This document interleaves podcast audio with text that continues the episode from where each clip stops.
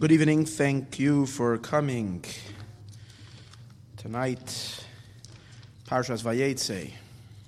Before we begin tonight's class, I have a very, very, very exciting announcement to announce. Bezrat Hashem, with God's help, in about 11 days, about a week and a half, a little over a week and a half, on Sunday night, December 18th, the night going to the 19th of Kislev, Yutes Kislev. Mayon, for the first time, Yutes Kislev is the yortzeit of the Holy Maggid, the successor of the Holy Baal Shem Tov, founder of Hasidus, and it is the day of the liberation, Reb Shneir Zalman of Liadi, the founder of Chabad Hasidus, and the author of the Tanya, the Shulchan Aruch. It's a day that the energy of Hasidus is in its most intense form, and as a consequence of that, the energy of Mashiach is so highlighted because Hasidus is the gateway to Mashiach. So being that we are expecting Mashiach now any moment, so for the first time, we are going to have a huge Mayon celebration for the entire city of Los Angeles. It's not going to be over here. It's going to be in the Nessa Center. We are going to have a big concert with, we're bringing with Yonatan Razel from Yerushalayim, who is going to be singing, and it's going to be pure inspiration and elevation, and it's going to be a delight. So this is for men, women, children, everyone. 8 o'clock, December 18th. Look out. You'll have emails and every other way we can possibly think of reaching you. Look out for that. Tickets will be on sale at our website, mayon.com. So please notify your friends. Take that email that you get or whichever and every channel you have that you can use that to invite people, because it is going to be a very, very, very powerful, powerful evening. It will definitely increase and hasten the coming of Mashiach. The more people will connect to that powerful light on that night. Anybody that is interested in helping us out with sponsorships, I am open. We went out way above ourselves to do this. And at this point, we don't have the sponsorships yet, but I know for sure that it will come about. But if anybody's interested, please let me know. Okay. This week is Parshas Vayetze. And before we begin, just the dedications on tonight's class. The shir this week was dedicated by the Lizak family. This is in honor of their mother and grandmother's yortzeit. I think, which is tonight, right? On the 6th of Kislev, Sarah Masya Bas Shmuel Shloima Halevi. May her neshama have a greatest aliyah to the greatest of heights, and may she channel down lots of brachas to you and the whole family for all that you need in the material and in the spiritual. Much, much, much mazel bracha, parnasa b'chava, and only good things, simchas, and the entire family. Thank you so much. Another dedication this week was by Yoel Peso. He has dedicated tonight's class plus all the classes of the week. He's dedicated a week at Mayon Yisrael. So I want to thank him so much for that dedication. May Hashem bless him with bracha, meruba, ad belidai, and eshnas bracha v'atzlacha, and only mazel, only good things to you, Yol, for you and your family, and only good things. Thank you so much. Another dedication tonight on the class was by Izzy Bestamsky and family. This is in honor of a grandfather's yortzeit, Rabbi Yisroel ben, hold on over here, I think Rabbi Yisroel ben Avram Yitzchak. I'm going to write it down for me here. Rabbi Yisroel ben Avram Yitzchak, and also a Yid who was killed, I think, together with him in the ghetto. Avram, his name was Avram Milner. We don't have his name. These two perished together. Al Kiddush Hashem. May their neshamas have a very great aliyah. And may they channel lots of brachas to the entire Bestamsky family for only good, and all those that have departed and will definitely come back the first by the coming of Mashiach.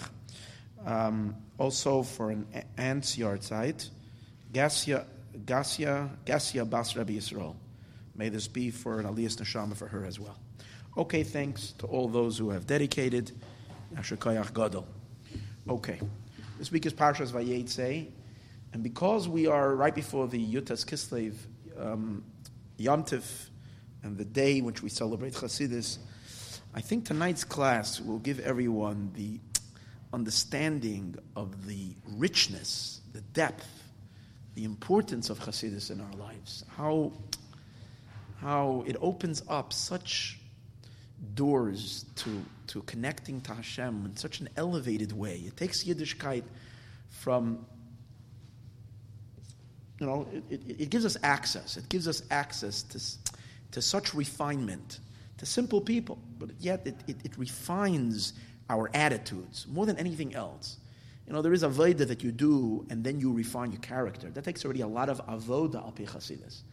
But even before you do any of that, just the learning of it, the studying, listening to these classes, and learning other Chassidus, and this refines the attitude. It elevates one's whole perspective to be so pure. As we take a look in tonight's class, we're going to go very deep tonight, and Hashem should help that we should be able to cover what we need to cover. But the ideas, they're so profound and they're so fundamental, yet hopefully understandable. Okay. This week the Torah tells us how Yaakov was running away from his brother Esav, and he was sent by his father to go to Haran, to Lavan's house. And on the way, when he leaves, he passes through a very holy place, the holiest of all places, Har HaMoriah, or like Rashi says, he had actually gone further, and then the mountain came towards him, or whatever it was, he ended up on the mountaintop, on the hilltop. And not knowing how special the place was, because it wasn't even in the right place. It jumped, it was uprooted the mountain, and it came to him. Anyways, the sun set before its time, Yaakov went to sleep, and he was kind of tired because he hasn't slept for 14 years before that. Now he went to sleep. And in his sleep, he has this phenomenal dream. And God comes to him in the dream, and God promises him these incredible, incredible promises, how he's going to protect him and guard him and watch over him. And he's going to increase him, and Faratzta Yam Kedma, you're going to break all the borders to all four directions. Your children are going to be numerous. Oh, unbelievable things Hashem tells him. Then Yaakov wakes up, and he's enamored, he's awed by the experience that just happened to him. He's completely overwhelmed by what happened. And he says, how awesome is this place? Had I known how holy this place was, that this is the gateway to heaven, I wouldn't have slept over here. And then he, in this sense of gratitude to God, he wants to make a promise to Hashem, that he wants to give God something very special. He says, I want to promise you something. But he makes a condition before the promise. And in the condition, he lists a whole bunch of things which he hopes that God will do for him. Most of the things that he's asking God to do for him, God had already promised him that he will do for him. So Yaakov is saying, if you will really keep your word and do so and so, which of course all the commentaries say, what is he doubting God? Meaning to say, despite the fact that I might not be worthy, I might be deserving to forfeit these promises, yet you will keep these promises that you're promising me, then I promise you in return, I will do so, so, so, and so. Okay? What does he promise to Hashem? Generally, he says that he was slept on a stone. He put 12 stones around his head. The miracle happened. They became one stone. Now it's a big stone. So he takes that stone and he says, this stone is going to be the house of God. He promises really. He's promising Hashem a Beis HaMikdash. He's dedicating the Beis HaMikdash. Like a person promises a building. I'm going to build a building for so-and-so. Yaakov promises the ultimate house for God. The Beis HaMikdash, Beis HaLokim. Even Azais, this stone is going to be the house of Hashem. And everything that you give me, all of my, I will tithe, I will give you back, tzedakah, asr, fine. Now, the fact that Yaakov makes conditions, and he says, Hashem, if you will do so-and-so, then I will do so-and-so, might sound a little distasteful for someone like Yaakov, such a big tzaddik. What is he making conditions with Hashem? If you will do. It's almost like, Hashem, please give me so-and-so, And if you really you want me to bribe you for you taking care of me and giving me food, then I will promise that I will do so and so. That's very unbefitting for Yaakov. I mean, if someone says, you know what, Hashem, make me prosperous in my business, and if you make me prosperous in my business, I'm going to keep Shabbos. It's distasteful for a Jew. It doesn't work that way. You keep Shabbos. If Hashem is going to give you prosperity, that's nice.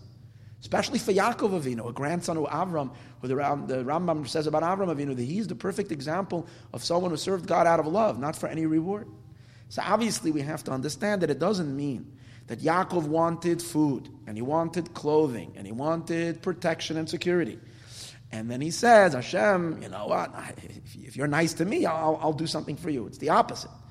Yaakov's heart and soul is ablaze, and he wants to give God the ultimate gift. He wants to give Hashem a neder, a promise. These things that he says, conditions for them, these are necessities. He cannot keep his promise without Hashem giving him these basic things for him to be able to fulfill his promise. So again, what's on Yaakov's mind is the promise, is the neder that he makes. What he needs in order to be able to do that is so, so, and so, and so, and so that he can fulfill his promise. Fine. That's the objective. Now, the thing that's a little unclear, that's hard, is when you read the Psukim, this whole condition and the promise that he makes covers, I think, three Psukim. Three Psukim. The last three Psukim in chapter 28, in Perek Chav Ches. Pasuk Chav, Chav Aleph, and Chav Beis, verse 20, 21, and 22. Vayido Yaakov neder leimer. Yaakov makes a neder. I'm going to read the neder to you. I'll read the promise. What does he say? So again, even though it says he makes a promise, he first makes a tanai, a condition for the promise. And what is that? Number one, if Hashem will be with me, ushmarani b'derech hazeh, and he will guard me on this journey that I am going. That I'm on this journey. V'nasan li, and he will give to me lechem lechol, bread to eat, ubeged lubosh, and clothing to wear. That's the first pasuk. Then the next pasuk Chaf Aleph. Neshafti b'shalom el beis avi. I will return peacefully to my father's house. V'hoya Hashem li lelokim. Hashem will be to me for a God. V'evan azois. And now the last verse, pasuk of Beis. V'evan azois. And this stone, Hashesamti matzeva, that I have placed as a matzeva, as a corner, as a matzeva is a. Translate matzeva, like an altar, like a monument. That's what it is. Yeah, the stone that I've placed as a monument, Beis HaLokim, is going to be a house for God. Whatever you give me, I will tithe to you. Fine. That's so. You see over here clearly that part of it is a condition and part of it is a promise. What's not clear in the pasuk is where the conditions end and the promise begins. You see, the beginning is definitely a condition. He says to Hashem, if you will protect me, if you'll give me food, clothing, these are all things he needs from God. I will return to my father's house peacefully. He's continuing to ask for protection. Guard me, watch over me, so that I can go back to my father's house peacefully. Now, in the last pasuk, this stone is going to be a home for God. That is definitely not part of the condition. That is his promise. What am I going to give you, God?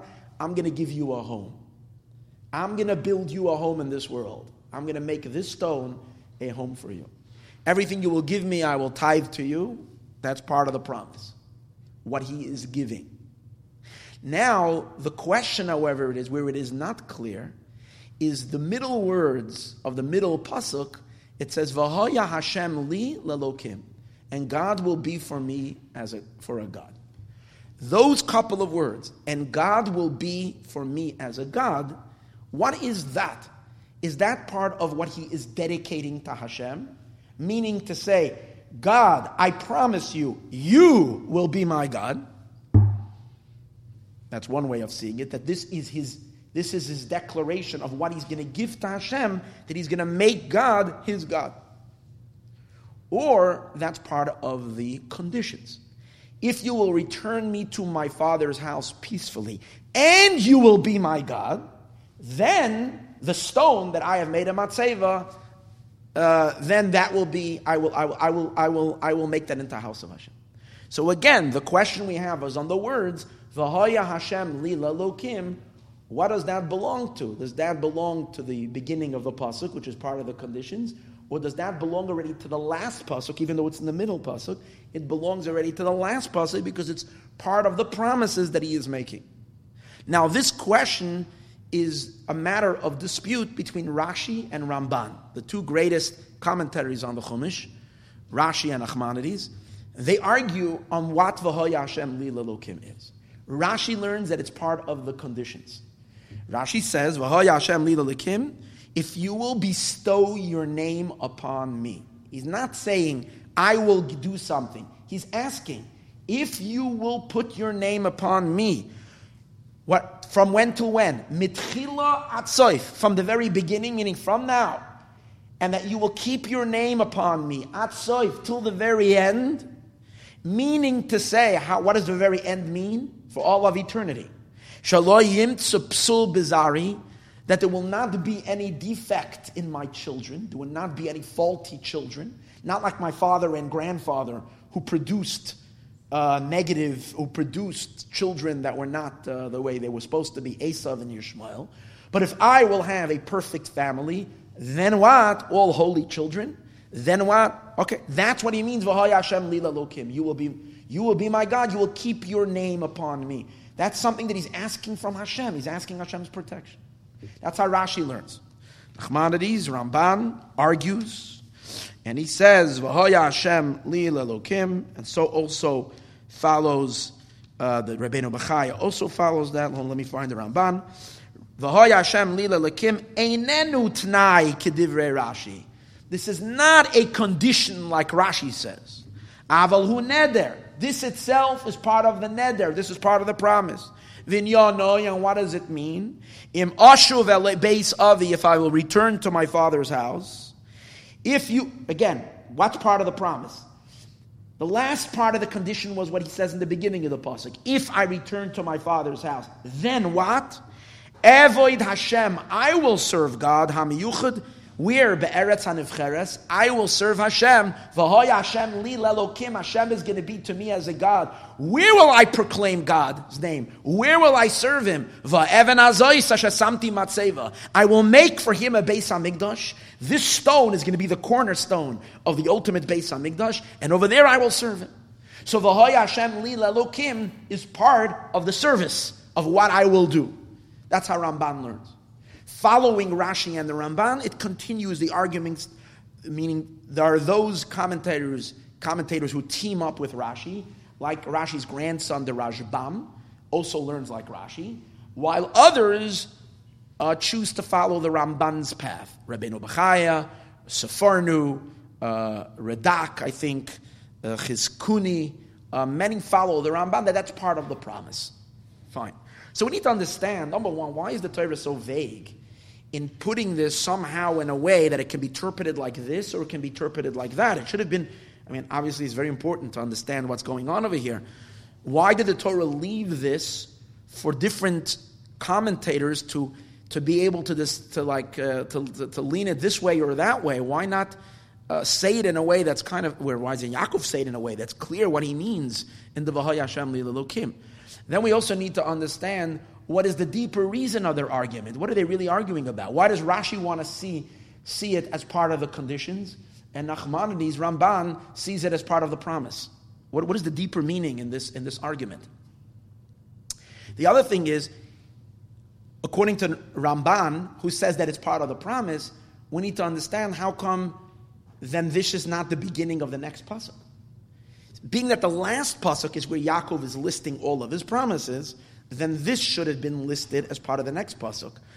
It should have began the last pasuk, V'haya Hashem li l'Elokim, I promise you, God, you will be my God. Where? This stone is going to be the Beis HaMikdash, Beis Elokim, and that's where you're going to be my God. That would make sense. Especially since not only does this belong in the next pasuk because it is part of the promises that he's making, but in addition to that, this promise is actually one and a part of the next promise. What's the next promise? The next promise is he says, I will make for you a home. I will build for you a Beis HaMikdash. But what will I do there? You will be my God over there. So obviously it should have been said in a one pasuk. Instead, it says it in the previous pasuk, which seems to imply that for whatever reason, even according to Nachmanides, even according to the Ramban, this idea that Hashem is to me as a God has more relationship to what he says before that, even though what he says before that is part of the condition, not part of the promise. Meaning it has an association with the idea of Veshafti b'Shalom Beis Avi, I will return to my father's house.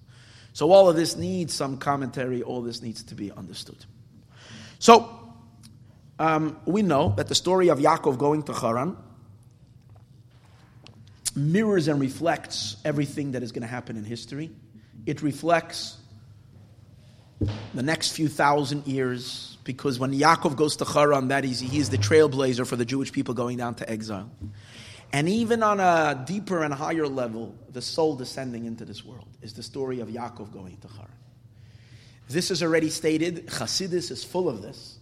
But even before, or it's hard not to call the Or HaChaim a Chassidish sefer, even though he was not officially subscribed to Chassidus. He lived at the same time of the Baal Shem Tov, and he was a great Sephardic tzaddik who the Baal Shem Tov so desperately wanted to go to Eretz Yisrael and meet so that together they can bring Mashiach. But God had different plans and didn't allow that to happen. But the Or HaChaim HaKodesh this week in the parasha, in the story of Vayetze Yaakov in Be'er Sheva, describes how Yaakov going to Haran is the saga of the soul descending into this world. It's very, very, very beautiful. But in any case, Yaakov going to Haran represents a very, very great descent. Yaakov was living for the first 63 years of his life by his father Yitzchak, by his holy mother Rivka. Such tzaddikim. Yaakov lived secluded. Hitaka had a roommate, Esav, so that was a little bit of a problem. But Esav, you can understand, was probably clubbing out till 3 o'clock in the morning. He wasn't home too much. He was an ish sada. He was a man of the field. He was hanging out in the bars. And Yaakov was Ishahalim. He sat and he learned all day long. So they didn't really have that much communication besides once or twice when their connection didn't really work out that well, right? So Yaakov did his own thing. He's sitting and absorbed. He's soaking up light. He's soaking up knowledge. He's studying 63 years. Okay, you say, a person goes to yeshiva. You know, say someone is on zitzting yeshiva. They say there's an expression, kvetching the bank. How long? You know, it's time to get married. He's already 30 years old. He's still sitting in yeshiva, learning. He's got to go into business. Yaakov sat in yeshiva till he's 63 years, and then he continued another 14 years as well. There wasn't enough. But 63 years he was in the house of Haran without any interruptions, studying first under his grandfather Avram Avinu till he was 13 or 15, and then after that by Yitzchak, and then Shem and Aver. I mean, it was mamash utopia. This was heaven for Yaakov. He reached the highest levels of purity, of knowledge, of connection to God. He becomes Yaakov Avinu. Then He's gone where? He's gone to Haran. Haran was a nasty place. The very name can send chills down one's spine. Haran means anger. It's a place that angers God. That's what the Medrash says. It's a place. And the one that he was going to live in, his host that he was going to live in, is the most notorious con artist ever to live. Lavan, a magician, a sorcerer, a nasty, wicked, dangerous. You see in the Haggadah Shel Pesach how dangerous Lavan is. The Torah says, yeah, Lavan wanted to uproot everything. And it was only mamash, the pure Hashem's promise. And you can see how scared Yaakov was to go there, how terrified he was. The fact that God has to make him such promises and to calm him down on the way is a sign that's testament to how frightened Yaakov was. And then he felt confident after Hashem promised him, gave him his promise. It was a very, very, very difficult place. And it was going to be a time where for 20 years he would not be able to study. He would not be able to learn 22 years. The entire time he was employed, he had to work day and night, whatever. Of course, he studied, orally by heart while he was doing his work, but it wasn't the same kind because he had to devote most of his resources to the work that he, to the employment, to the work that he was doing. So he was torn away from his immersement in Torah. He went down to a very, very unholy place, a place that was going to challenge his morality, his decency, his ethics, definitely his spirituality and his holy sensitivities and his convictions and his values. All of that was going to be threatened in a very, very big way for a long period of time. So there is a tremendous yerida. This is a very, very... You couldn't have had a greater contrast in a person's life. And you can imagine how every day Yaakov is bemoaning the fact that what am I doing over here? Ich gedenk, I remember my father's house. I remember how beautiful, how wonderful in the holy land of Eretz Yisrael. Look what's happened to me. It's a terrible descent. Yet we know that this did not damage Yaakov. Quite on the contrary. As great as Yaakov was before, this increased his greatness exponentially. So now let's take a look and see what were the things in which Yaakov grew when he was away, when he was in Haran. What was his accomplishments? What did he grow in? So there are three particular areas where Yaakov gained when he went down to, because there is a rule, and we have to remember this rule every day in our life. And Chassidus tries to hammer this rule in, that we should know that Yerida Tzorach Aliyah. Every descent that there is in your life, every time you fall into hardships and to challenges and to difficulties, you should know that since this is God's world, we had a long discussion in this Parshas Lech Lecha, that in God's world nothing can move backwards, everything is moving forward, and therefore since this is God's world, there must be good intentions. And that one day we will see how these very, very, very, very, very challenging times brought us to such greatness, things that we would have never have retained had we been comfortable and not been challenged. So but we have to think a little bit. What was the aliyah that Yaakov gained when he went down to Haran? And then we can see and try to derive what is the aliyah that we happen to us when we come down into this world, or when the Jewish people are exiled from our holy land and go to Galus. So the three primary things. Number one, the very fact that now Yaakov's morality and his holiness and his values, is everything that is going to be challenged. It's going to be put to the test. Okay, it's one thing to be a tzaddik when you're living in Meisha Arim, secluded in a very, very holy place without any interferences. You're in yeshiva, you're learning, you're studying. It's not such a hard thing when you're in seminary and school, surrounded by an environment of pure kedusha, of pure holiness. Doesn't take that much to be doing the right things, to be immersed in Torah study and in mitzvah observance, because you're just being swept along with the current of holiness that is in that place. Living in Yitzchak's house, you can't help but be holy. I mean, Esau managed to be who he was even in Yitzchak's house. But generally, especially someone who's predisposed like Yaakov to be a tzaddik, it's not a big deal that he was a tzaddik and he was studying and he was learning and he didn't waste any time when he was in Israel. However, when he goes down to Haran, and every single moment he's being challenged, everything in Haran is in total opposition. is diametrically opposed to everything Yaakov stands for.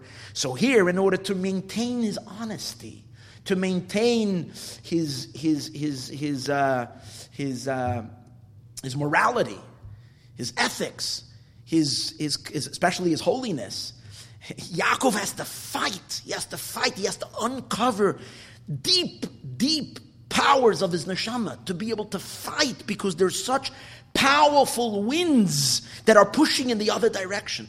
He's like suddenly planted in the midst of a powerful tornado or a powerful hurricane where there's 120 miles per hour winds of klippa, of unholiness, that are pushing at him every second and trying to topple him, trying to throw him down daily, 24/7 for 22 years. And he needs to fight and fight and fight. The endurance, that strength. Wow. Could you imagine how strong Yaakov became? How much he uncovered the deepest strength of his neshama that he would have never known had he been in Chutz Li'aretz. Had he been, in Eretz Yisrael, in pure Kedusha. And that's similar to the idea that we say that a Baal Tshuva is bigger than a Tzaddik. And the Rambam explains why, in the Perek Shmoyne Prakim, the Rambam explains why is a Baal Tshuva higher than a Tzaddik. So the Rambam, not in Perek Shmoyne Prakim, but in his introduction to Sefer Sanhedrin, to Mishnah Sanhedrin, which is called Shmoyne Prakim, the Rambam over there explains that last week we spoke about something else, that the Baal Tshuva is higher than the Tzaddik. But the Rambam says, because the tzaddik never tasted sin. He doesn't have it within his... So he doesn't really have a strong yetzer hara for a sin, because he never tasted it, doesn't know what it's all about. It's because of his innocence. So it's not like he doesn't have temptation. Every person is sent down to this world and has temptation. Yes, indeed, according to Hasidus, the tzaddik reaches a point where he doesn't have any temptation anymore, because he eradicates the temptation. But he does have to go through a period where he has to fight. But you can't compare his fight to someone who's already been there and done that and knows the pleasures of this world. He remembers, he has in his memory already the taste of certain non-kosher foods that might be very delicious, and they might be awakening certain cravings within him, because he's eaten an In-N-Out burger once in his life, and now he's hungry one day and he wants to have it again, or he knows the taste of some other sin, or he's been dishonest and he made money already scamming people, or whatever, all kinds of stuff that have been in a person, and he has again the temptation, he has again the opportunity to repeat the previous sin, and now he has to have an iron will to be able to stop himself from doing that.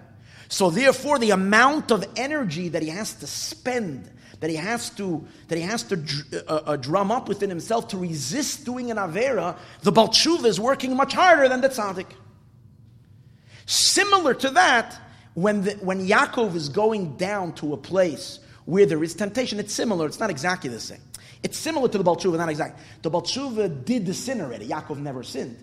But the fact that now he's being exposed, at least externally, to, not internally. The Baal Tshuva has the internal struggle, because he has the Yetzer Hara already within. Yaakov is going to have these persuasive powers from the outside. But still, it's much more and much worse, rather, for him than where he was when he was living in Eretz Canaan, where he didn't have any of that. So that's one quality that happens when you go down to the land of Canaan. You need to dig out you have to realize your true strength. And that's what happened when he came to Haran. He became, and that's what the Torah speaks about, the greatness of Yaakov. Vayavo Yaakov Shalom Ir Shechem. After the 20 years when he was in the house of Haran, it says Yaakov came back and he was Shalom, he was complete. Rashi says Shalom b'Torasa, he was complete in his Torah. And he even tells it to Esav. Im Esav Im Lavan Garti, I lived with Lavan. And Rashi says V'taryag mitzvah shamarti, I still remained observant. I didn't drop one iota of my mitzvah observance. Everything. I never missed a mincha. I never missed a this. I didn't cut any corners. I remained exactly who I was before. But it took tremendous, tremendous effort on him. One accomplishment of Yaakov. Now accomplishment number 2. When he came down to Haran, when he was living 63 Even later when he stayed in the house of Shem Ve'emer for another 14 years till he was 77 years old. Great, wonderful tzaddik. But he's childless. He doesn't have a family. He's alone. Now he goes down to Haran. True and ugly, dark, challenging, depraved place. But look what he built over there. He got married not once, 4 times. 12 children. 12 out of his 13 children were born to him over there. If you count Dinah, 11 tribes plus Dinah. He came back. Look what his growth just physically that he built and it's not by a Jew. His family is not just physically. It's the spiritual energies of all these shvatim. All that was built where? Not in his home, Dafke in Haran. So that's gain number 2. And the third gain that Yaakov got when he went down to Haran was the impact that he had on Haran. Haran was not the same when Yaakov came. Haran changed. Haran became more godly, sensitive, and God-fearing as a result of Yaakov being there. Yaakov changed Haran, which we know is the idea that Yaakov, like Rashi says in the beginning of the parsha, that when a tzaddik is in a city, it's to shine, it has an impact on the whole city is shining because of the tzaddik. So we can understand when Yaakov came to Haran, he brought blessings, but besides the fact that he brought material blessings, and that's why Lavan didn't want him to leave, he brought Kedusha into Haran, he changed the place. And the words that is used in Hasidic terminology is that he refined and elevated the sparks of holiness that are in Haran. The place became elevated. How do we know that? We find that when a tzaddik owns something, when a tzaddik takes possession of something, the place itself gets elevated. It says when last week in the parsha, 2 weeks ago, Parshas Chayesara, that when Avram Avinu purchased the first real estate that was purchased to a Jew, when Avram Avinu bought the Ma'aretz HaMachpelah, it says Vayakom Hasadeh, the whole field was elevated. The field was elevated. It had, Rashi says, Tekuma, the place, it was lifted up. So now, when Yaakov came to Haran, now the Torah goes on to explain, one of the things that happened when Yaakov was in Haran was that he converted all of the possessions of Lavan and they became his. It was all, Yaakov remained a straight shooter. It all was done through honesty. Yaakov didn't do anything of trickery. Quite on the contrary. Lavan said, I want to pay you. Because Lavan was trying to cheat him for another couple of years of work. He didn't want Yaakov to leave. So he wanted to cheat him, and therefore he gave him compensation, the most ridiculous compensation he was going to give him. But the Eibishter's blessing, and even though Lavan, who was such a clever scam artist, was not able to deceive Yaakov, and quite of the country, all the wealth of Lavan was now transported and became Yaakov's. What does that mean? Lavan's possessions... Now, Lavan is a klipa gedoyla. You can say it in other words, a klipa shvela, a lowly, dark human being. And all of his possessions, all of his money, and his, was now transformed from being Lavan's, and they became Yaakov's possessions. When they became Yaakov's possessions, they became elevated, they became holy. The Gemara tells us that even the donkey of Reb Pinchas ben Yair, of one of the sages, would not eat if the grains were not tithed. That means that there was a sensitivity of the tzaddik, the Yerushamayim, the God-fearingness of the tzaddik was sensed even in his donkey that he wouldn't eat. So can you imagine the sheep of Yaakov, how elevated? In addition, it says that all the neshamas of the tzaddikim, especially the students of the Baal Shem Tov, were the flocks who were going to shepherd the Jewish people in the darkest times of Galus, right before Mashiach comes, were incarnated in those sheep that were by Lavan. But what do you see from here? That Yaakov made such a transformation. He elevated the sparks of holiness. And what does the pasuk say? The man became very, very, very wealthy. It says about Yaakov. What does that mean? It doesn't only mean physically he became wealthy. It means his soul was enriched. When he was able to take all the possessions of Haran and Lavan and turn it into his possession, the conversion of the dark elements of this world, of elements of the Haronian stuff, and turn it into Kedusha, turn it into the possessions of Yaakov, that enriched his neshama, and it became even greater than that which we said earlier, that Yaakov is discovering within himself the deepest resources of his own soul. He's even more enriched as we're soon going to see, by that which he was able to convert from the dark elements of Haran and turn them into Kedusha. These are three things that happened to Yaakov as a result of going to Haran. Now we're going to see, now this is true when the Neshama comes down into this world. So as I said earlier from the Aruch Chaim HaKadosh, Vayetze Yaakov meBe'er Shava, when Yaakov goes out, Yaakov is the Neshama, and he goes out to meBe'er Shava because the Neshama, when it is in heaven, is called, it's in a spring, because water represents godliness, and the Neshama is soaking in the waters of the divine, of Hashem. And then also Sheva means an oath, because before the Neshama leaves its heavenly abode, they administer an oath to the Neshama. And the Aruch Chaim says, and we're immediately, Vayelech Harana, the Neshama goes down to a place, Haran, he goes down to a place of Yetzer Hara. That's what he says. Haran is a place, a thing that gets that's full of anger, which means it's trying to anger God. That's the Yetzer Hara. And the Aruch Chaim explains Vayifka b'makoyim, that when the neshama comes down, the first thing it needs to do when it realizes that it's going to share its life with this evil inclination, a person needs to know how powerful the evil inclination is and never think that we have the strength to overcome it. And therefore, Vayifka b'makoyim, the first thing you need to do is to pray. Daven, that Hashem should help you. And how long do you have to daven? Vayol and Sham, the entire night. Which means throughout the entire life, until the night comes, the night when the neshama goes back, until that time, one should daven the entire time. Then the Aruch Chaim says, Vayikach ma'avnei ha'makom, he took from the stones of the place. The stones are representing Torah. To protect yourself from the Yetzer Hara, the only way is through constant Torah study. And they're called stones. Not going to get into why the words of Torah are called stones. And then he says, Vayasem ereshaysav, he puts it around his head, is what the sages say, another advice. When you're here in this world and you suddenly experience intense or extreme temptation and you feel that you're slipping, what should you do? Read the Shema. That's what it says. Yikra Kriya Shema. Reconfirm God's unity and attach yourself to Hashem. Vayasem ereshaysav, he put it around his head. That's Kriya Shema. And then the last thing is Vayishka b'makom, he lie down. The Aruch Chaim says, if all of that doesn't work, remember that you're not going to live forever. That's what the Gemara says. If you're tempted by a temptation, think about the day that one day you're going to have to do a reckoning in front of God, and your life, the physical life, is going to end. That's the idea. I'm just bringing this Aruch Chaim parenthetically. Just the idea is that this whole story is a story of the neshama, just like it is the story of Yaakov. Good. And when neshama comes into this world, it's a very, very, very great descent. But it has the same three gains that Yaakov had. Let's go one by one. The first thing is because the neshama, when it was in heaven, had no obstacles. It was bathing in God's light. It was enjoying the radiance of the Shekhinah and had nothing obscuring it. So for it to be holy and godly was no problem. The neshama in heaven is a tzaddik. It says in Chassidus, the reason the neshama comes down into this world is so the neshama can become a Baal Tshuva. How does the neshama become a Baal Tshuva? By coming down over here? Again, what's the quality of the Baal? Even if it never sins.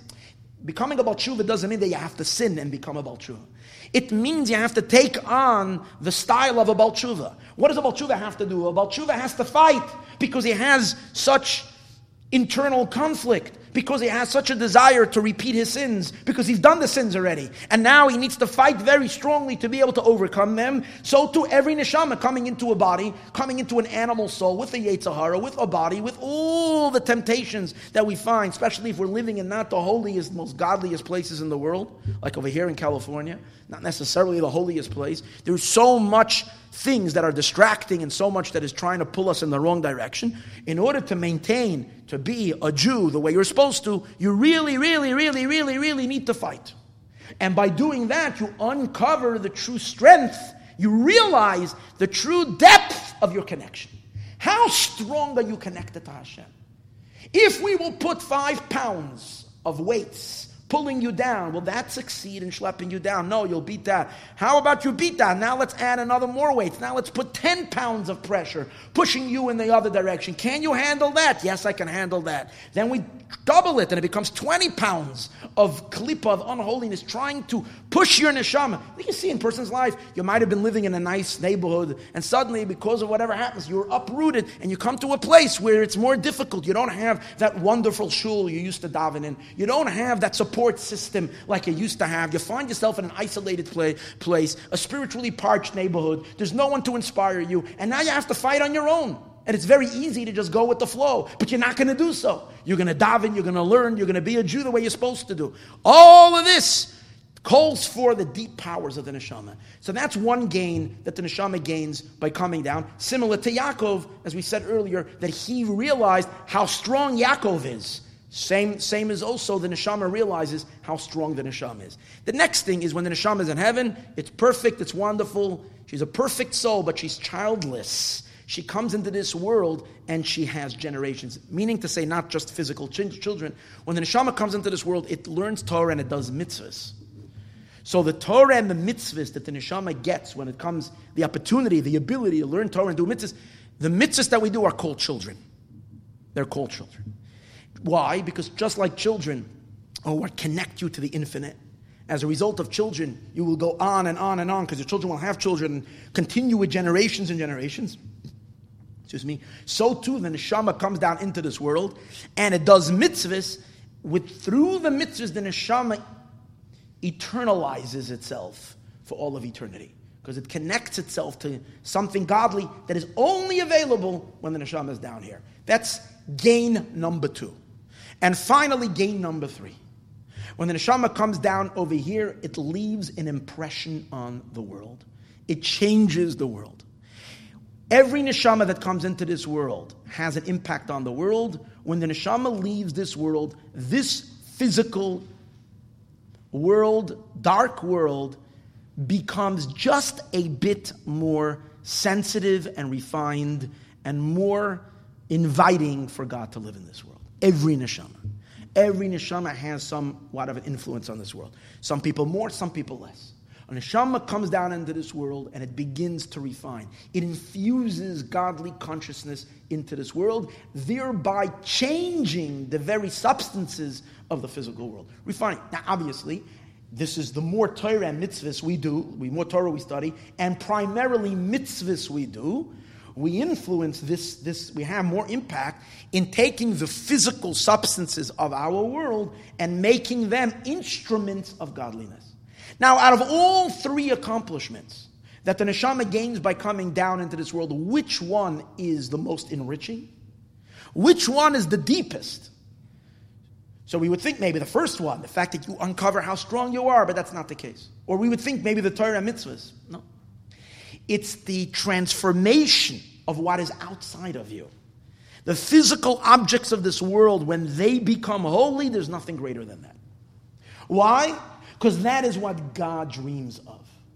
The desire of the Eibishter, of Hashem himself, that God created the world to begin with, is because God wanted to have a dwelling place in this world. He desired to have a dark world, a world that obscures and conceals and hides him, a world that when you look at it doesn't seem to have any relationship to a creator. That's what physicality is. Physicality doesn't express anything but its brute existence. You see, spirituality, anything spiritual, says something. You see, an idea or an emotion is here to express something, but the matter is, it doesn't. What am I? I just am. What's a stone? It just is. It's not about something. It is. It serves itself. Now we can take it and use it for something. But in it of itself, it just is. And by it proclaiming existence just because, it is the biggest apikoros.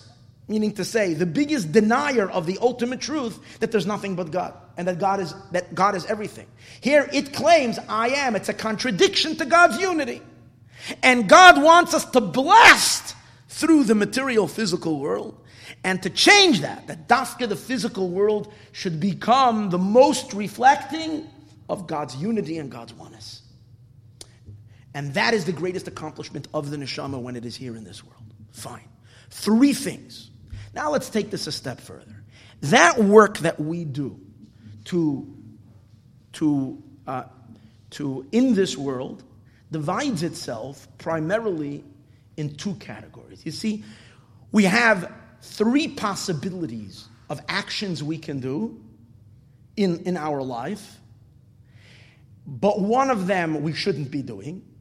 So the others are, our lives are divided into 2 possibilities. 2 types of activities that we do. So the 3 possibilities are, we can either do that which we're commanded to do, a good deed, a mitzvah, a holy thing. Or chas v'shalom, one can be doing something that we're not supposed to be doing, we're not allowed to do. And then there is the permissible. It's not a mitzvah, but it's also not forbidden. Okay? That's all action and all activity goes into one of these three categories. Either it's a positive thing you're supposed to do, either it's a negative thing you're not allowed to do it, or God doesn't, it's not prohibited, it's kosher, you're allowed to. It's not a mitzvah, it's not a holy thing. Now, the main accomplishment of the neshama in this world is, obviously, it's not to sin. That not, okay? If chas v'shalom there's sin, okay, then we can do tshuva. We're not going to talk about that. That's out. The main accomplishment of the neshama in this world is in both these two arenas, in the mitzvahs that it does and in the permissible things. Because one might argue and say permissible things, okay, that's nothing to do with your purpose. You're just living life. You're eating, you're drinking, you're sleeping, you're doing shopping, you're involved in whatever else, you're doing business. These are just private things, but it's not the case. We're going to analyze this now for a moment, that actually the most important moments of your life are not when you're doing mitzvahs. The most important moments in which you can accomplish the greatest accomplishments for why your neshama came down into this world is precisely when you're engaged in the mundane activities that are not a mitzvah, things that you're doing for yourself. Because there is one siman in Shulchan Aruch that people forget, but it is a very crucial siman in Shulchan Aruch, a part of code of Jewish law. And that is that no matter what you do, you have to add godly intention. There's no such a thing as having a moment of off time when you're just doing something for yourself. Every moment of life needs to be permeated with the emes that God is everywhere and in everything, so you can't forget Him. So even if you're engaged in just putting on your shoes or combing your hair, there needs to be an intention of why you're doing that. How does this have to do something with Hashem? So I'm combing my hair so I should look like a mensch, so I can influence people in a good way. I'm wearing shoes so that I can go out on the street and go to shul or do a mitzvah or do this or do that. And same as with eating and stuff. Kol masecha yeh l'shem shamayim, or even deeper than that, b'chol derachecha de'ehu, and all your deeds you should know. Now, interesting. We spoke earlier that there are three accomplishments that a neshama accomplishes when it's here in this world, three gains. One of them is Torah and mitzvah. So the Torah mitzvah gain is as you have, that's called your children. That accomplishment, of course, you're only accomplishing when you're learning Torah and when you're doing a mitzvah. Let's put that to the side. But we had mentioned earlier that there are two other major accomplishments, which are, number one, you become a Baal Tshuva. Meaning to say, down here is when you're challenged and you have to dig deep inside yourself in order to overcome the temptation and to do the right thing, right? So you become much stronger, that's number one. And number two, you take the lowly physical things of this world and you exploit them for holiness. You use them, things that are in a negative state, not unrelated to Hashem, and you use them to Kedusha. Fine. And by doing that, you're elevating this world. You're making a home for Hashem in this world. Now, in both these things, we'll take a few moments over here to explore why we accomplish these more when we're involved in mundane activity than when we're involved in a mitzvah. And the idea is as follows. You see, when you're doing a mitzvah, I would think, let's first talk about the last idea, which is what? That we make this world holy. How do you make this world holy? I think it's very simple. There's nothing like making this world holy than taking a hide of an animal and turning it into tefillin, or turning it into Sefer Torah, or doing a mitzvah, taking oil and lighting Shabbos candles or Hanukkah candles, Hanukkah lamps. You're making, literally, you're taking substances of this world and you're saying, Asher kedishanu b'mitzvosav, and you're unifying them with God. There's no greater dira b'tachtonim, meaning a dwelling place of connecting God to the world like a mitzvah. But not so, really. It is true, but it's not the ultimate dwelling of God in the lowly world. You know why? Because when you're doing a mitzvah, you automatically took something of this world and made it sacred. So where is God dwelling? He's dwelling in this world, in where? In a sacred pocket of this world. You realize that this piece of leather that you turned into tefillin, is people don't look at it as a regular physical object. Everybody knows that this is a holy thing. This is not a regular physicality. This is special. So people know it's different. Physicality, once you've dedicated something to a mitzvah, yes, the act of dedication, This is a fine point. The act of dedication itself is you're taking something low and you're picking it up. But once you've done it, where is God dwelling? In a low thing or in something that was once low but now it's high? It's something that was once low but now it's an elevated thing. You hear? However, when you are having a godly intention, when you're eating lunch on a regular Tuesday, where there's nothing in your life at that moment that's calling for something godly or holy. You are eating food. That's all you're doing. Or you are shopping now. And why are you shopping? Is this a sacred moment of your life? No, it's the most ordinary, everyday moment of life. This is exactly what is irking God about the lowly world. Not irking it, he created it on tension like that. But this is exactly the moment that is the most contradictory to God's unity. What? That you're doing your thing. You're eating lunch, you're shopping, you're combing your hair, you're driving your car, you're going on vacation, whatever it is, you're doing your thing. You're involved in an activity and in a moment that seems to be totally unrelated to Hashem. And here is where your neshama wakes up and says, wow, it can't be, lei sasar panimine. There's no place devoid of God. It cannot be that there should be a space right now where there's nothing else happening besides me and my tuna sandwich. It can't be. That means that this place is empty. Hashem is not here. So why am I eating? I'm eating so that I'll eat this. Now I'll have the energy to do a mitzvah and to learn and serve my Creator. Here is where God entered the lower tier of creation. Here is where God entered into a regular mundane moment that has, it's not, to understand that a little better. The fact that you're singing Zemiris, Shabbos by a Shabbos meal.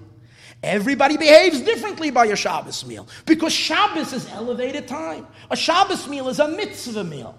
So the fact that you're speaking words of Torah by the meal and and you're saying Kiddush and whatever, okay, fine. So it is in the physical world, but it's a mountaintop in the physical world. It's not a valley.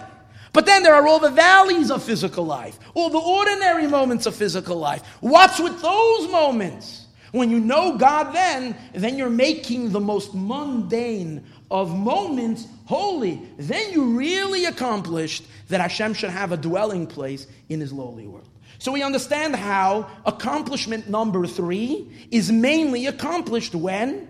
In ordinary elements of life where we keep our mind focused on serving Hashem. Now let's go to accomplishment number 1. What did we say earlier? What else happens to a neshama when it comes down in this world? What happens to a soul? It needs to dig deep to maintain its connection. It needs to fight. It needs to hold on strong. It needs to discover. It needs to flex its muscles. It needs to really power up its deepest resources because now it's challenged. So let's see, where is a person challenged the most? You'll say, well, just being physical in this physical world is a challenge.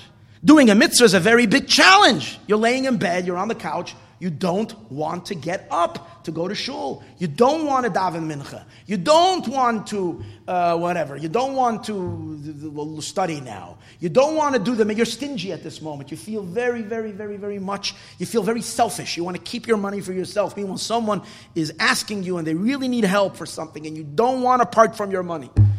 Oh, giving tzedakah. It's difficult. So over here, you got to real. And if you were in a neshama in Gan Eden and someone asked you for tzedakah, in a second, because a soul in heaven, of course it wants. But over here, you're dealing with an ego. You're wrapped up in an ego. You're wrapped up in a body that's lazy and tired and depressed and whatever else are all the characteristics of the body.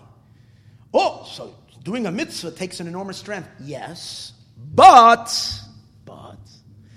it takes a moment of overcoming to crack your external shell of ego, of self-centeredness, to enter into your neshama. But once you decide to do the mitzvah, while you're doing the mitzvah, you're not in the territory of your ego and your animal soul because you've just suspended your animal soul to be quiet for a moment and you're entered into your godly soul territory.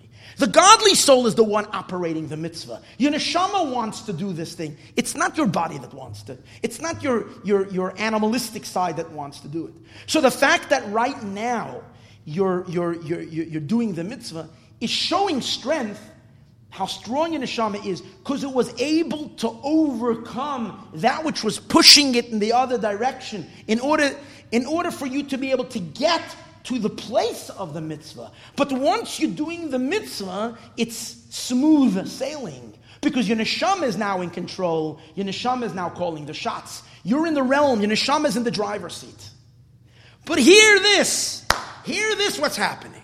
Now, however, you're involved in doing business. And we all know how deeply excited and how emotional and how fired up we get in business. Because we're going to work, we get excited, we worked so hard, we're going to make a deal, we're going to make a lot of money, we're excited about it. So who's in the driver's seat now? Who's passionate about making that profit? Who's excited about that salami sandwich? Who's excited about whatever it is that you do? Who's excited about going shopping?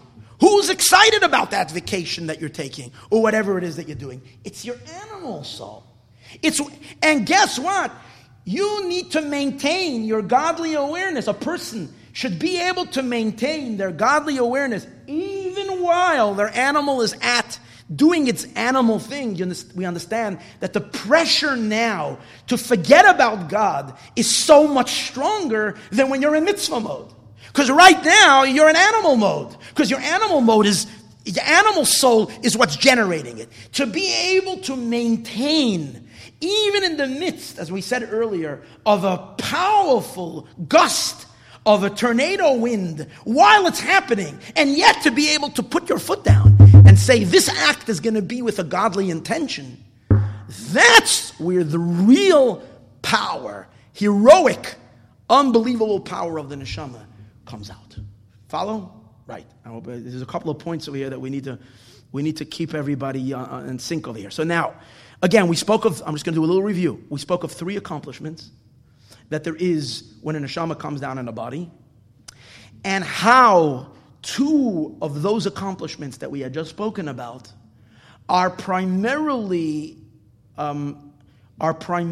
accomplished in the work in which we're doing mundane activity, in our daily, everyday, run-of-the-mill things that we do, but we do them as a Jew and recognizing that I'm a servant of God and there needs to be something godly in what we're doing.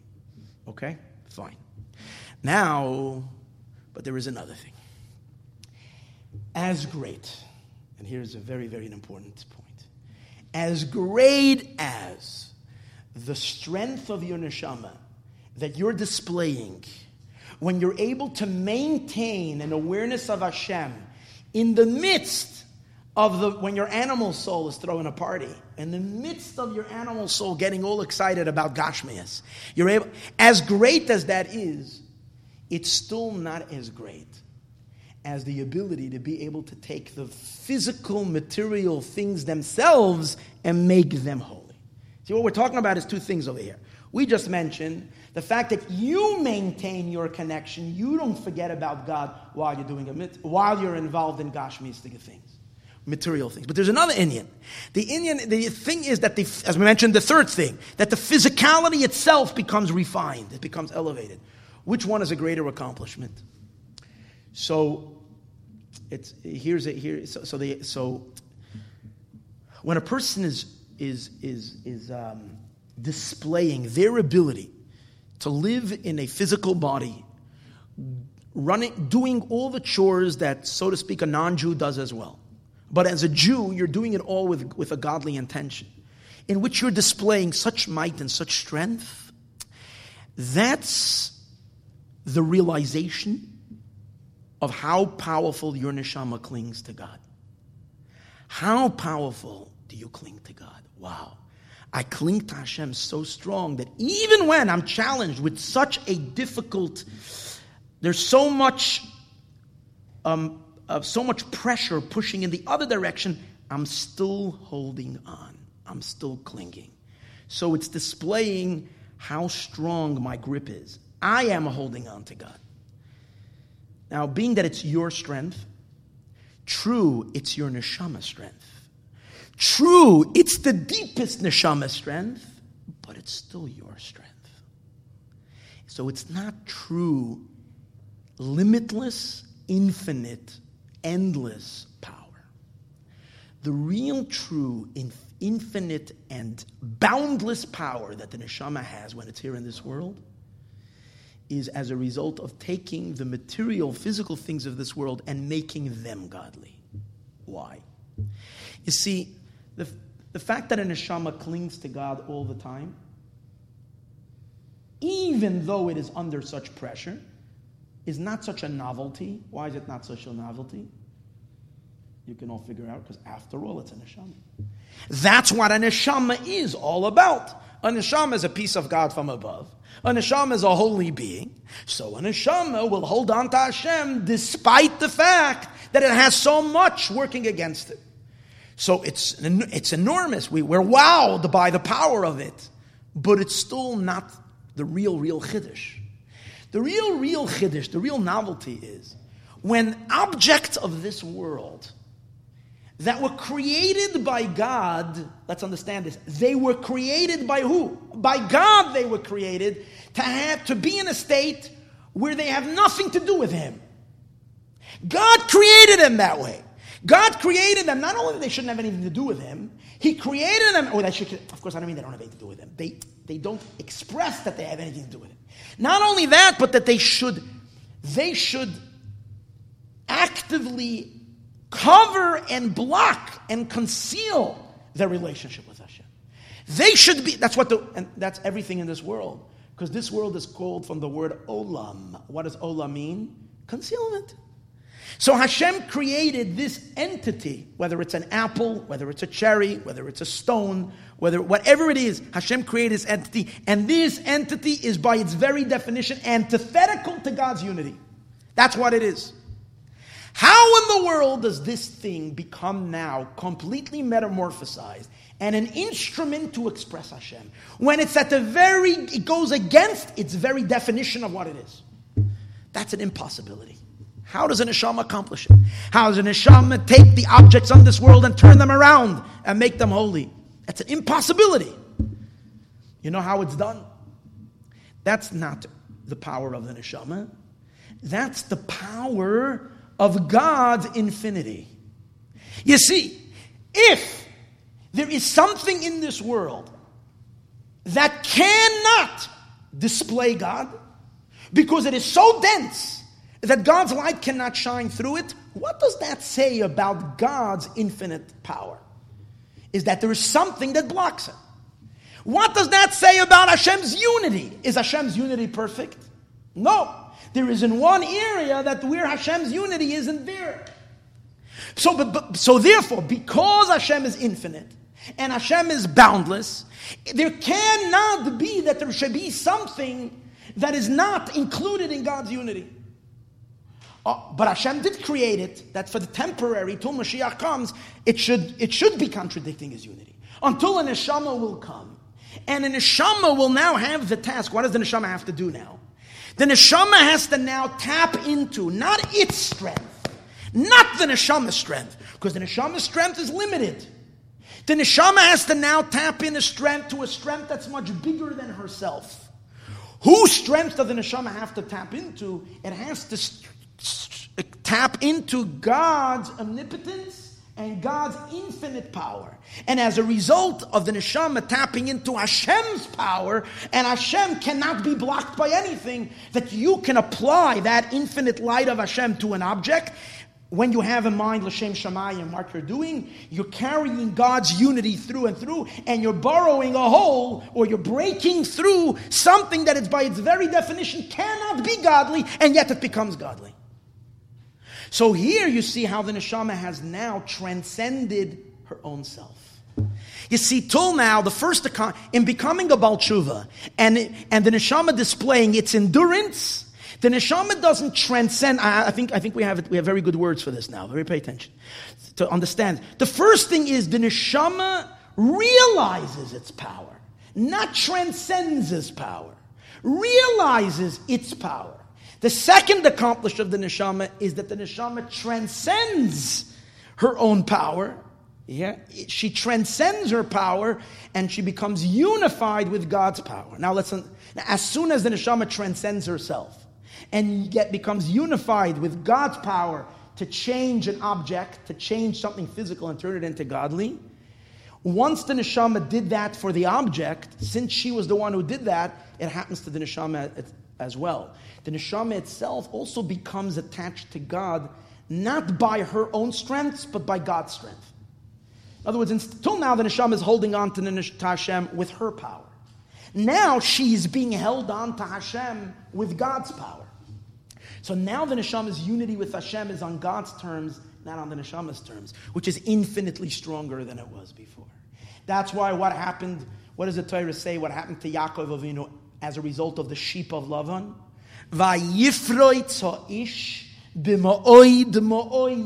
The man became, great, ma'od, ma'od, very much. Because the fact that he was able to take the elements of Haran and make them godly made him so much, elevated his neshama to so much of a deeper connection to Hashem, because it isn't anymore Yaakov revealing who he is. Yaakov is now becoming included in God's infinite power, attaching himself to Hashem's infinite power. Good. Now let's take that even a step further. After the neshama reveals God's unity in this world, the next stage is she accomplishes something even higher. God's dream that God wanted to have a dwelling in this world is realized now. So isn't that what we just said? No, that's another thing. Because it's one thing that the neshama is able to reveal Hashem and everything by tapping into Hashem's infinite light and thereby revealing godliness in this world. Now there's something else. The fact that this job is what Hashem wants, and when we say Hashem wants it, in Hasidus it explains, this desire that God has to have a dwelling place in this world comes from the quintessence of God himself. Once the neshama satisfied that desire, she's elevated even higher, because now she realized the dream of what the Eibishter wants, of God himself, and thereby the neshama is now attached to what's called the quintessence of God, to Atzmos, to the very essence of the Eibishter himself. Why is this even greater to what we said before? Because earlier when we spoke about the neshama doing its job to transform this world, the neshama is connecting to God's infinite light. Now, infinite is not God himself. Infinite is a characteristic of God. It's one of his, so to speak, not talents, or but Hashem transcends all definitions, even this that he's infinite. There's no way to connect. See, when the neshama is doing the magic of changing this world, it's connecting to Hashem's infinite light, not to the essence. But because that work is what God wants, and now the neshama satisfied that desire, now the neshama is even higher and even deeper unified with the Eibishter himself. Fine. Look at this. Unbelievable. The neshama has gone from step to step, higher and higher. First realizing its own potential, then unifying with God's infinite light to transform the darkness of this world and make it into Kedusha. And now going even a step further, satisfying Hashem's desire in having that done. And by having that done, the neshama is even deeper and unified with God.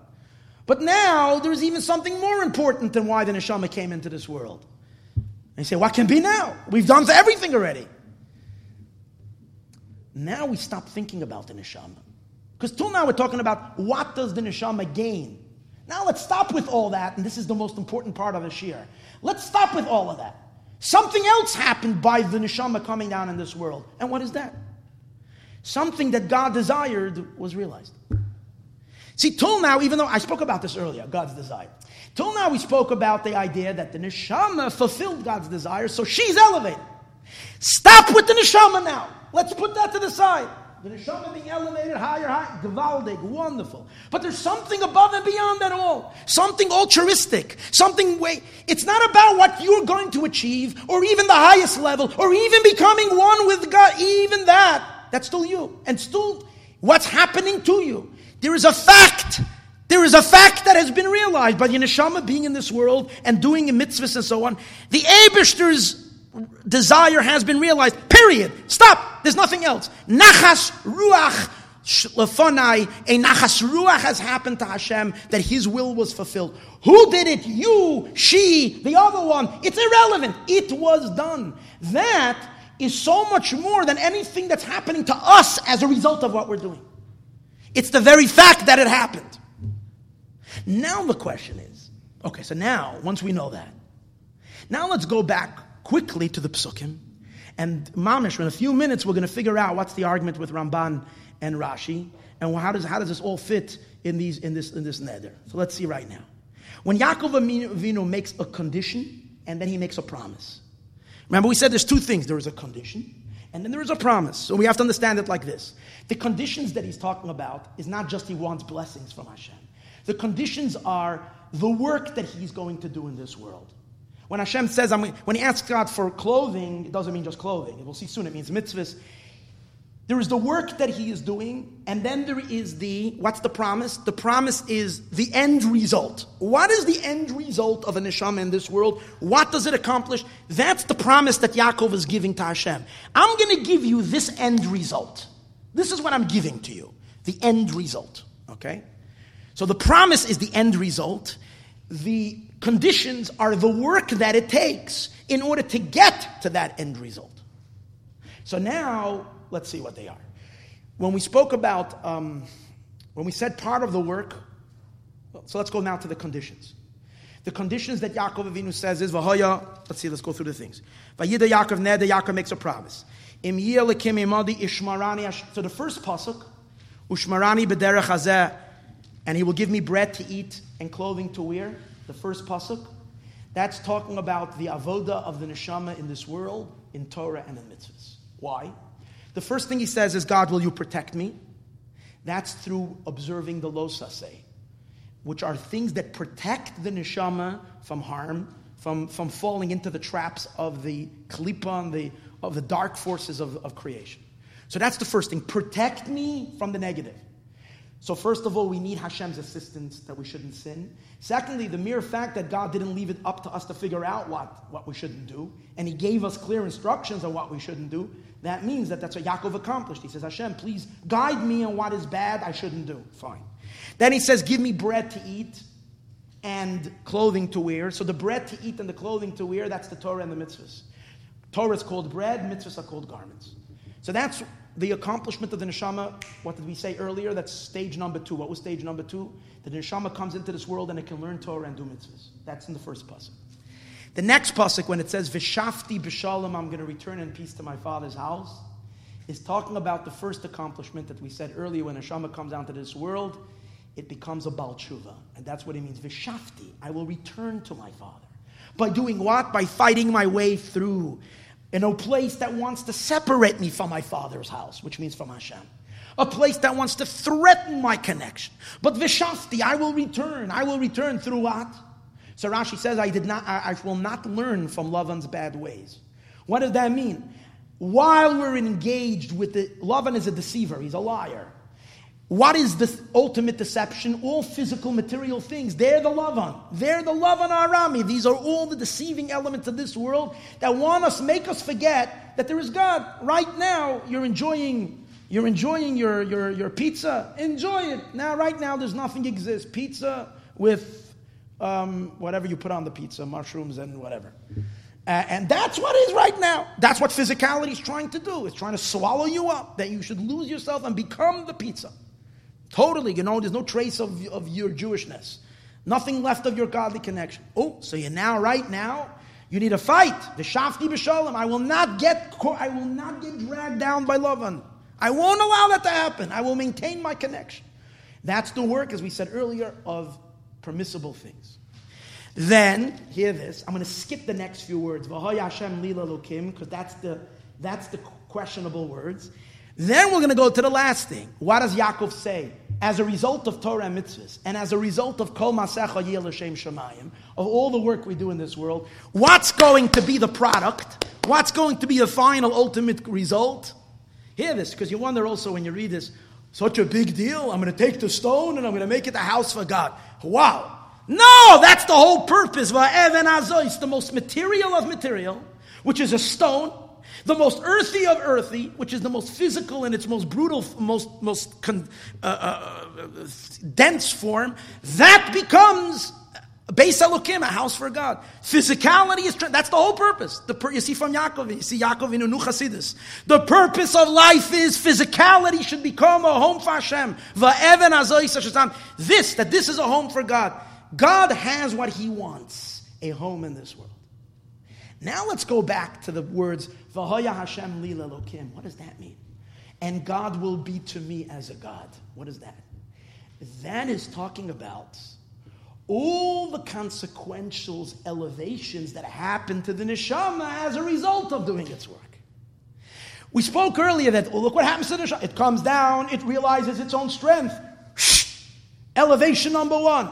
It comes down, it learns Torah and mitzvahs. Elevation number two. It comes down, it transforms the gashmius into spirituality. Elevation number three. It realizes God's, which is infinite, transcends itself completely. It's infinite. It realized God's dream. It became subsumed in God's essence. Oh, elevation number four. These are all elevations in what? V'hoya Hashem li l'Elokim. Hashem is to me. He's my God. Meaning my attachment to God will become enhanced. Now the question is, Rashi and Ramban, we all have a question. What does that belong? Where does that? Is that part of the conditions we need in order to be able to get our work done? Or is that part of the promise, which means that's the ultimate objective of life? You hear? That God should have a home in this world, that's definitely the objective of life. The question is, your elevation as a human being, getting closer to Hashem and being elevated, is that too equal with God having a home in this world? And therefore, this itself is also the Aliyas HaNeshama as a result of its work in this world. Is that too the purpose? Is that too the neder? That's the objective. Or that is a precondition. It's a necessary. You need to be elevated to greater heights in order for you to be able to accomplish what you need to accomplish. That's the machlokes, because really the question is, in the face of God having a desire and you being elevated, which can we even pay attention to that? The fact that I'm elevated, how important is that? And here's what I meant right in the beginning of class when I said the richness of Chassidus. The fact that we're even having this discussion with regular people. Do you realize that all in the rest of Yiddishkeit, before you learn Chassidus, of course it's all about you. Don't even get that. You become, you'll learn, you're going to reach perfection, you'll be elevated, you'll be a tzaddik, you'll get olam haba, that's what you hear all the time. That's what I heard in yeshiva all the time. Till you start learning Chassidus and Chassidus, stop already, it's not about you. It's about the Eibishter. But the fact that we can even have a discussion, can you even have a little bit? We understand that Chassidus tells us that there is elevation. There's elevation. But the question is, can you in any way put that in front of a person and say, that's the objective? And even the way Chassidus talks about elevation, see how refined it talks about elevation. It's not about you having a lot of olam haba. It's about you becoming attached to God till you lose yourself completely in His infinite light. Yet, but even that is still you. Is that worthy of the ultimate thing?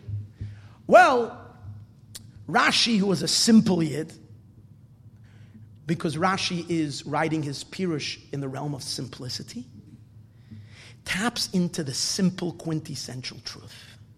And the simple quintessential truth is that the purpose of creation is one thing. God should have a dwelling place in this world. And therefore, anything out but that cannot be part of the neder. V'hoya Hashem li l'Elokim is important. It's everything. I'm going to say it's more than a fringe benefit. It's a unavoidable, wonderful consequence of all your work that you do. It's wonderful. It's good. But this cannot be the objective. The objective is not you. The objective is what? That the fact that God has a home in this world, that's the objective. Now, Ramban, however, who is more of a mystic, and therefore is more sophisticated in his Pirush, Once you're talking to sophisticated people get lost a little bit in sophistication. And when you get lost in sophistication, I don't mean that in a negative way. Sophistication takes you away sometimes from the core, basic, pure, deep neshama feel that nothing matters but God's will. It's like the difference between a simple servant and a more sophisticated servant. A sophisticated servant who appreciates, he understands the greatness of his master, enjoys the fact that he's a servant, and he enjoys the fact that I am close to my master, and he thinks like, wow, look how wonderful it is that I can be close. So when he's doing his work, there's a little bit of the pleasure and the enjoyment of his own that he is so close. The simple servant has no feeling, nothing about his master. And so the only thing that because he doesn't understand that, so it's not his own. What's important by the simple servant is one thing. Bottom line. The master wanted something and it got done. So the Ramban sees V'hoya Hashem. Now, there is another point over here, but the shiur has to end because I'm going already over time. So I'm going to have to, but really, the reason why Ramban, it's not a mistake, Chas v'Shalom. The reason why Ramban puts V'hoya Hashem li l'lekim as ultimate objective, which means aliyas neshama as a result of that, as ultimate objective, because ultimately, you can't make for God a home in this world, which requires total nullification. See, making a home for a God in this world means that the physical world becomes a home for Hashem in a manner where it allows God to be, and that and there's nothing but Him. That's what it is. Only physicality can express that. Spirituality cannot express the ultimate exclusivity of Hashem. Only the physical can express that. But since the human being is the one who has to do it, so the human being also has to do it as in a state where the human being is also totally nullified. And therefore, what did we speak earlier? What's the gain of being elevated? The more elevated you become, not the more you become.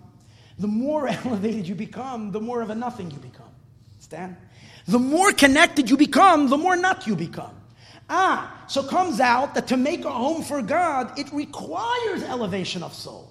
Since it requires the ultimate elevation and attachment to Hashem to make a... Therefore, Ramban says, that itself, since it's the necessary component to make a dwelling place for Hashem in this world, it too is part of the dwelling place. And therefore, it too could be seen as the ultimate objective. Because without that total fusion with Hashem, you couldn't be enough of a nothing. You need that unity to be the ultimate non-entity, to be able to bring bittul in this world and make the world become totally nullified to God's absolute truth. And therefore Ramban says that V'hoya Hashem li l'elokim, this too can Rashi knew that as well.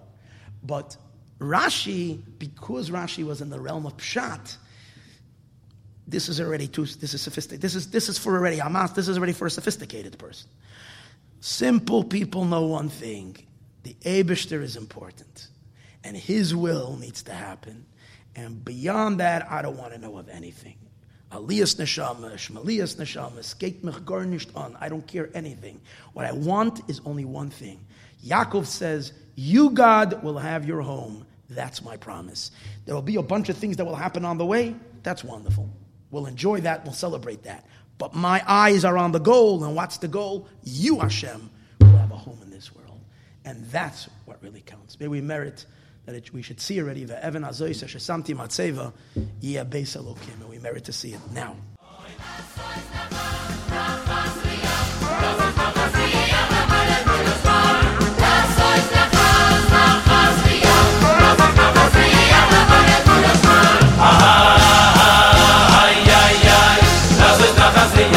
Das ist nach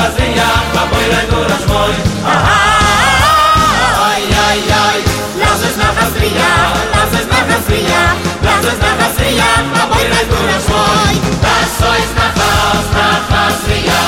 ist nach Hasria,